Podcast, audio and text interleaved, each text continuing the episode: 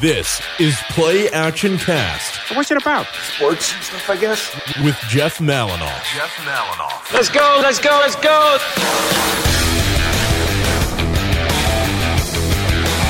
Hello, one and hello, all. Welcome back to the Play Action Cast. My name is Jeff Malinoff, and today, well, we got to talk about something that's been absolutely must talk about these last, at least last couple of seasons, but this season in particular, we need to go over it, and we need to go over it now. The NFL refs, and I will even include college football refs, have been some of the worst we have ever seen. And a lot of it has to do with the rule changes, of course, but overall, referees in football today have gotten just out of control. And I'm talking roughing the passer calls, obviously, even NFL players from the past and present are discussing this. I'm talking about helmet to helmet, unnecessary roughness contact that have cost teams games this season alone. And both college and NFL have had this issue. So let's dive in right into it right now. Right now, the roughing the passer calls have been the to- the main topic of these criticisms of referees, which is understandable. When like especially if you're on the defensive side of the ball, like JJ Watt has said on numerous tweets recently, how what is an NFL player supposed to do? What is a defensive player supposed to do in general to stop a guy to tackle a quarterback, to get the ball, to get a sack? And he is right.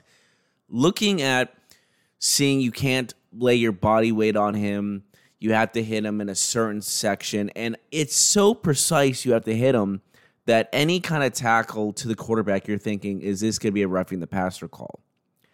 And I think it started a few years ago. Let's dive back to 2018. AFC Championship game, Patriots and Chiefs. This was a red hot Patrick Mahomes going against, of course, the legend that is Tom Brady. At the end of the game, of course, there was the offsides call uh, after a pick by Payne Manning. Payne Manning. Tom Brady was thrown that basically cost the Chiefs the game. But dive back farther, and you see a roughing the passer call. And what was that roughing the passer call, you may ask? Was it a body weight hit on Tom Brady? Was it a helmet to helmet hit? No, actually, you are wrong. It is actually Chris Jones going against the left guard, and he the left guard was doing pretty good. I'll give him credit for that. So Chris Jones goes over him and slaps Tom Brady right in the shoulder pad. Tom Brady barely flinches, barely moves, doesn't go down. He stays upright the whole time. Flag, personal foul, roughing the passer, defense. That same drive, they go and score. And uh, then, uh, of course, Patrick Mahomes comes back. It was 21 17 at the time. Then it occurred 24 21. And then uh, they drive down the field. Patrick Mahomes does with the Chiefs, go to overtime, but eventually Tom Brady does take them down the field when they get the ball, score a touchdown, and the Patriots go on to the Super Bowl. That roughing the passer call is still the worst, hands down, roughing the passer call of all time. Tom Brady doesn't go down. Chris Jones doesn't. Like, they say if you hit the player in the helmet, not even body weight, not even with your helmet, if you touch his head, it's a roughing the passer call. First of all, the referees of the game should be ashamed of themselves for even calling that. The NFL official uh, executives, whoever decided to okay these, really hammering down on roughing the passer calls, should be ashamed of themselves. As soon as they saw that game, they should have said, "Okay, obviously there is massive issues with roughing the passer not being called and being called. We have to really dive in what is roughing the passer." But no, they let it slide. They continue to let these referees ruin football games. And I really mean ruin football games. I don't know how many times I've seen a routine tackle by a defender sacking the quarterback, and it's called roughing the passer. These guys have known how to tackle for their entire lives. And the NFL thinks they can just change like that. They can just change their entire way of playing football. No, no, you can't. You can't just change how your life works. You can't change how it's like walking. Imagine just walking. You walk normally, everyone knows how to walk. And someone says, No, no, you can't walk like that. You have to change how you walk. It's right foot, right foot, left foot, left foot. You have to go one, you have to go two steps with one foot and then two steps with the other foot. You can't go one over against the other. You can't go right, left, right. You have to go right, right, left, left, right, right, right, left, right, left, right, right, divided by two, left, right. You can't do that. You can't just expect someone to change just like that. And it's been years. You can't. It, it's very frustrating to say the least. And not only that, college football is way worse. And what I mean by that is if you do a helmet to helmet unnecessary roughness call, it could barely be it. It could barely nip the guy's helmet. Not only will they penalize you, they will review it. And if they do see this, they will eject you from the game. So think about this. Think if you're a guy trying to up your stock in the NFL draft. There are scouts everywhere watching this game. Pretend it's Washington versus Oregon, a big, uh, or Washington versus US, or just any of these. It was Alabama versus Auburn. This is your chance to show scouts everywhere how good you are. And first drive of the game, you're on the defensive side of the ball. You make a great hit. But the refs don't like it. They saw you leading with your helmet just a smidgen they review it, they see it, you're ejected from the game. Those scouts no longer can see you. One mistake, you don't get two strikes, you don't get three strikes. No, no, one little hit that might look a little malice, might look like a good hit to everyone else, but to these refs, they look like you attempted murder and you lose your chance at being drafted into the NFL. You're, you're you miss your chance of being drafted in the first round, second round, third round. You were dropped to the seventh round to lose hundreds of thousands of dollars. You might not even be drafted and lose millions of dollars. That is not fair. You cannot just eject these kids who are trying to get into the NFL, who are trying to achieve their dream, and over one lousy hit that might even look malice. Hey, I'm all for it. If it looked like a cheap shot, if it looked like there was malice involved, then sure, I would say eject him. But when you look at these routine plays, and they look fine to everyone else watching. They look fine to the commentators. They look fine to everybody else. But these booth reviewers, these studios that are looking at this and think, yes, he should be ejected because the NCAA is trying to quote unquote protect these kids. No, you're actually ruining these kids' futures by ejecting them right off the bat. It's not fair to them, and it's not fair to the viewers, and it's not fair to the team. It's not fair to anyone watching this game but it's fair to the NCAA because all they care about is thinking, quote, like just thinking that everyone thinks that they are all about safety. They're not all about safety. They're not. It's a it's a load of garbage, and they should be ashamed for costing these kids looking getting looked at by scouts for routine tackles that they think is a little too malice. And these guys are making the rules have never played football in their lives. That's the thing that gets me. They have never actually been on the field. They never actually learned how to tackle, and they think you can just change how that happens. You can't. It's not fair. It's ridiculous, and something needs to be done. It's absolutely ridiculous. And JJ Watt, I got your back. I saw you posting a lot about it, and you are 100% right. All right. Well, actually, I got some breaking news. Speaking of college football, Texas A&M has fired Jimbo Fisher today. This is uh, Sunday morning. This is before all the games start, so I wanted to. I couldn't do it yesterday, Saturday, because I lost my voice. I had a sore throat. But right now, Jimbo Fisher has been fired, and his buyout is seventy-seven million dollars. Ooh, so I don't think he lost on this one. He probably will get another job sooner or later, but I mean, Texas A&M was always top five in recruiting he was a he's a great recruiter. He just doesn't know how to get them to play well on the football field. He can he can do all he can to get the great players, but he struggles to get them playing well on the field for them. I mean, Texas A&M like a cut like they've like last 2 or 3 years have been top 5 in recruiting and they have been ranked like they were ranked they usually are ranked preseason because of how good their recruiting classes are. And then you look at how they play after that, and it's ridiculous. I mean, let's look at their record right now. Let's rewind to the year of 2020. Texas A&M is ranked fourth in the nation. They just won the Orange Bowl against North Carolina handily, by the way. And of course, Jimbo Fisher before then was a national champion for Florida State. He is looking to make another national championship run with Texas A&M. They are looked at in next year 2021 to be surefire championship contenders. They are looking that good after all of this. Now, fast forward to 2021. They are looked at as a favorite to win a national title. Can you guess what happens? Well, they collapse. They start off ranked number six in the nation, win three straight against. I mean, it was it was just they were those tune-up games. Then their first real challenge, number 16 Arkansas, lost by double digits. Next game, Mississippi State loses by four, but they still lose to Mississippi State. And then they beat Alabama. They beat Alabama. They're looking to be good. They get on a little bit of a winning streak, and then it just collapsed again. Eight and four, ranked 25.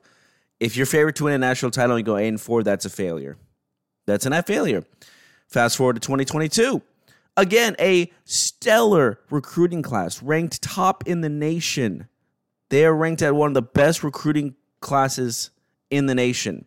They look to be another possible college football playoff favorite. And they lose Appalachian State. And they collapse again. They go five and seven. It's not looking good right now. And then this previous year, they are six and four. After multiple top end, top rated recruiting classes, they failed, losing season to a very poor six and four record. And in college football, that's very poor, as you all know. They lost to Bama and Tennessee back to back. One score games, though, but regardless, they're losing to these teams they should beat. And they end up six and four, not even ranked. And there goes Jimbo Fisher. They can't handle him anymore. They cannot handle the hype in the in the offseason. They can't ha- they can't handle the fantastic recruiting classes and not doing anything with them. How are you supposed to trust this guy if he can't get it done during the season? He can get it done in the offseason, he just can't get it done during the season. He wins the mythical national off-season national championship. He wins the recruiting class championship but can't get it done when it comes to a real championship. But again, Jimbo Fisher gets $77 million. So who's laughing in the honestly? Is it Jimbo Fisher laughing himself to the bank where he doesn't have to work a day in his life anymore? Which he probably will. He'll probably get picked up by another team, another college, another school. No.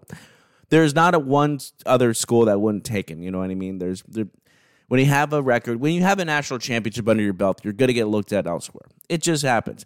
When you win a national championship, you always have a job waiting for you no doesn't matter where it is. It's gonna happen. So, seventy-seven million dollars. Enjoy that, Jimbo. All right. So we got. We just finished off with Week Nine last week. We saw a couple shockers.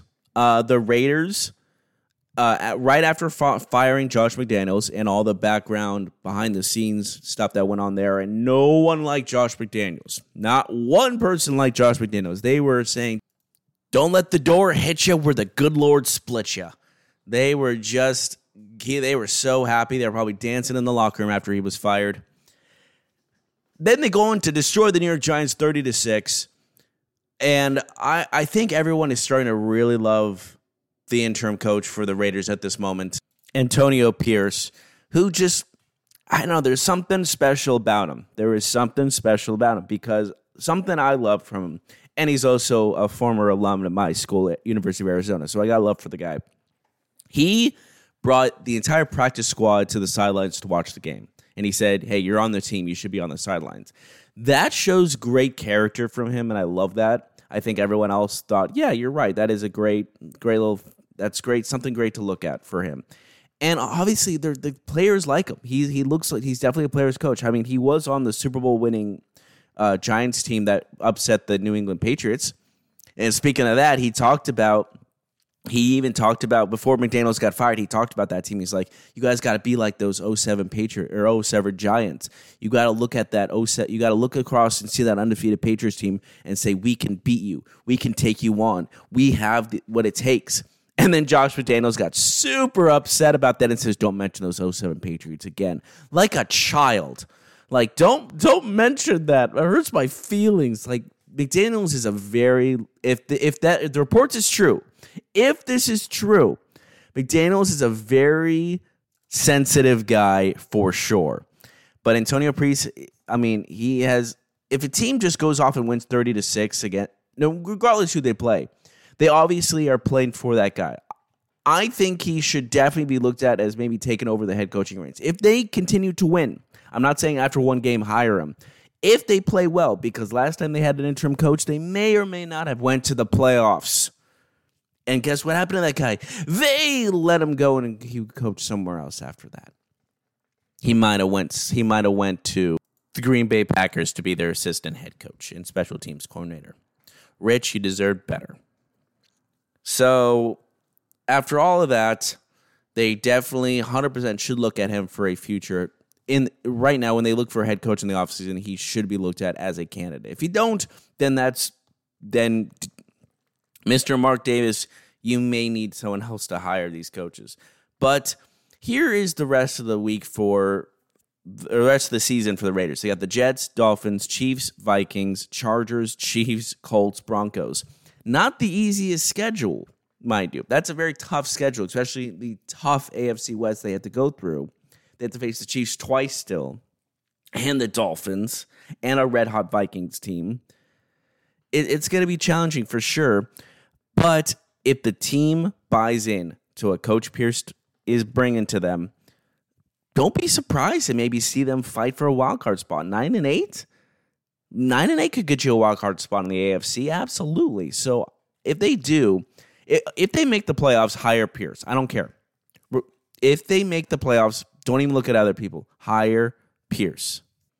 All right, let's move on. The trade deadline did end last this week, and I think there were a couple little surprise trades, especially in the Washington Commanders department. Two of their best defensive linemen, Montez Sweat and Chase Young, both are off the team. They've been traded uh, Chase Young to the 49ers for a third round pick and Montez Sweat to the Chicago Bears for a second round pick. Now, it's there were rumors that the front office, the new owners, the new owners of the Washington Commanders were pushing for trades, were pushing for basically kind of a rebuild. They want to start from scratch, it sounds like. And they traded their two best defensive players for a second and third round pick. Maybe could have gotten more, but especially in the deadline, there's not a lot you can really do. But I think it was the uh, it's an interesting call for Washington. I don't think they're going to get much out of those two picks. Maybe they will because the third round pick is a conditional third, which is the back end of the third round. So the second round pick from the Bears might be proved dividential. I think the best possible outcome for them is definitely that, which is going to be a high second. So probably going to be the, the the first maybe the first couple of picks in the second round. So that's good for them for sure. But Montez Sweat was their leading sack guy. Chase Young was right behind him. They're both very good together. I think they were the big, big additions to that Washington team that kept them in games. So it's going to be interesting with how they do without them. But obviously, Montez Sweat already played on Thursday night and already proved to be a huge addition to the Bears after their win. So they're good for them. We're going to see Chase Young earlier today on Sunday morning against the Jaguars. He is looked at on their unofficial depth chart as the starting end right next to Bosa. So we'll see how often he gets playing time. He probably won't be played a lot because it's not like an offensive side where you need to learn a playbook. Uh, the playbook on the defensive side is obviously a little less complicated than Shanahan's offense. So I think he'll get a lot of playing time. He'll just be rushing the quarterback with Bosa and see how they both play together. They obviously like each other. They're obviously friends from Ohio State. So there's going to be some chemistry there to start off right off the bat. Those were the main two trades that happened in the trade deadline. The Eagles, of course, got richer as well. They got Kevin Byard from Tennessee for um, couple of day three picks and safety Terrell Edmunds, who they were going to probably cut anyways. Mecole Hardman, who was on the Jets, went back to Kansas City um, for basically nothing there. So he's back with Kansas City, so that's good for him. The Vikings also got Josh Dobbs because of the injured Kirk Cousins, who's out for the year. And people thought, okay, he'll probably play in a couple of weeks after learning the playbook. He barely knew his team. He had to go go right in because the rookie quarterback Hall got injured with a concussion in the first quarter, so he had to come in and play fantastic. And he's going to start again after his win, after the Vikings win last week. So he is already going to be a starting quarterback a week and a half after being traded for them. So Josh Dobbs, my hat off to you, sir. You definitely deserve the praise you've gotten. What a good, good little pick by the Minnesota Vikings to keep their playoff hopes alive, definitely. And we'll see how when it takes Justin Jefferson to come back. It doesn't look like he's going to come back this week, but hopefully he comes back and maybe even ups that team even better. So maybe a surprise wild card appearance ain't ain't out of the question for the Minnesota Vikings for sure. So those were the biggest trades of the trade deadline, not compared to last year. Last year everyone got traded, so that was an interesting trade deadline for sure. But this one was pretty good itself. So we'll see how everyone lines up. But as for this week, looking into week 10, it's going to be an interesting one for sure. Uh, right now, the Colts are playing the Patriots in uh, Frankfurt, Germany. So we'll see how that one plays out. It's already in the second quarter at the moment. About to go to halftime. Colts are up 7 3. I mean, they say uh, Belichick might be on the hot seat. I don't believe that. I believe if Belichick's going to not be on the Patriots coaching, if he's not going to be the head coach of the Patriots anymore, it's he's going to go out on his own terms. He's going to resign more or retire rather than get fired. I don't think this is a. I don't think he can get fired. You you won you won Super Bowl after Super Bowl after Super Bowl. You're not going to get fired. I think he will get the dignity and ask to be resign or you know just ask him to retire. I don't think they'll say he's fired. They'll give him a little more dignity than that on the way out. But we'll see. After the season, there'll be a lot of question marks in the coaching staff for the New England Patriots for sure. Earlier today, the noon matchups are quite interesting. Browns, Ravens, best defense versus the top offense. Uh, I would love to see the Browns win, but I just don't. Mm, it's going to be close. The spread is six and a half, which is probably fair. But if the Browns are going to prove to be a AFC contender, they need to win this game for sure. Then we got Packers, Steelers. Uh, the Steelers are trying to fight, keep their winning streak seasons alive. So, and the Packer and the Packers aren't playing well. Jordan Love has dropped significantly since week one. He he was playing well the first couple of games, but he has definitely dropped since then. Steelers defense has really stepped up. Of course, with TJ Watt, you're always going to step up. Uh, I think the Steelers are going to take this one. Texans, Bengals. By the way, DeMeco Ryans deserves all the credit in the world. A team that looked to have a one, two win season is already four and four. They're already five hundred. They're playing excellent. DeMeco Ryans is the players are buying into DeMeco Ryans. I think he's a true leader, and I think the Bengals are going to have their hands full against the Houston Texans t- today. Then we got Falcons, Cardinals, the Birds against the Birds.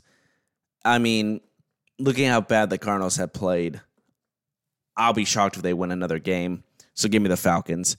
I think the Falcons might go, or excuse me, the Cardinals might go one and sixteen this year. I would be shocked if they get more than one or two wins. It's the team. There's nothing there. Unfortunately, there's nothing there.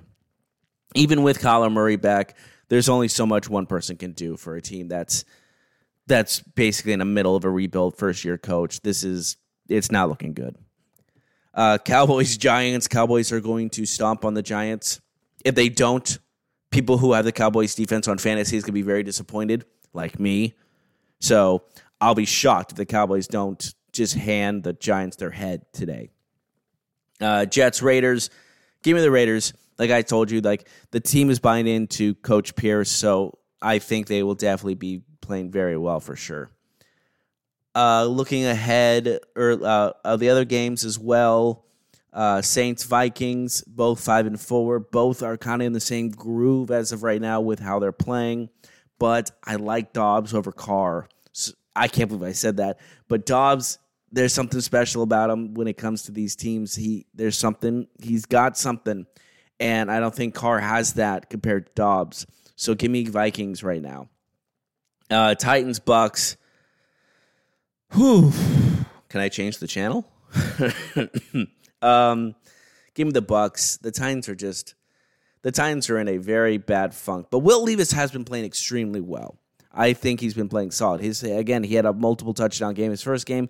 Didn't play well the second, but he's definitely earned that starting quarterback position. So uh, give me give me the give me the Bucks still because I trust Baker Mayfield over Will Levis. Will Levis is still a rookie, so we'll see how that goes. But I think, of course, when it comes to offense versus offense, Baker Mayfield has a better offensive weapons around him. Even though there's Derrick Henry, there is only Derrick Henry, unfortunately. And I'm sure mean, there were rumors he was going to get traded, but he didn't. So that was kind of shocking as well. Uh, Lions, Chargers. Give me Lions. Lions are proving to be one of the better teams.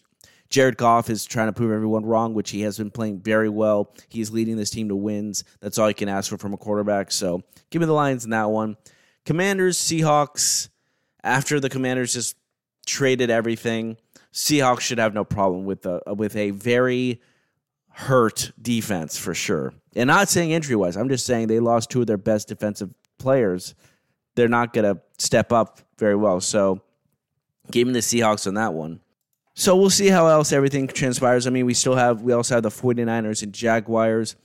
Uh, Jaguars have been playing like a top team. The Niners are on a three game losing streak, both coming off byes. So, the Niners need this win more than the Jaguars do because if you're on a three game skid, that's tough. But it's going to be a tough matchup against a very solid Jaguars team. That's a coin flip. It says there's a three and a half spread. I think that's incredibly fair spread because both teams are probably in this. Their their talent is there definitely. So we'll see who gets the better of each other that game. But uh, that's gonna be our show today. Thank you all for joining us as always. Um, I'll be back next week, hopefully on Saturday if my voice gets better. We're in November and December football, ladies and gentlemen. We're in exciting times, and it's only going to get better. But as always, my name is Jeff Malinoff, and I'll see you next time.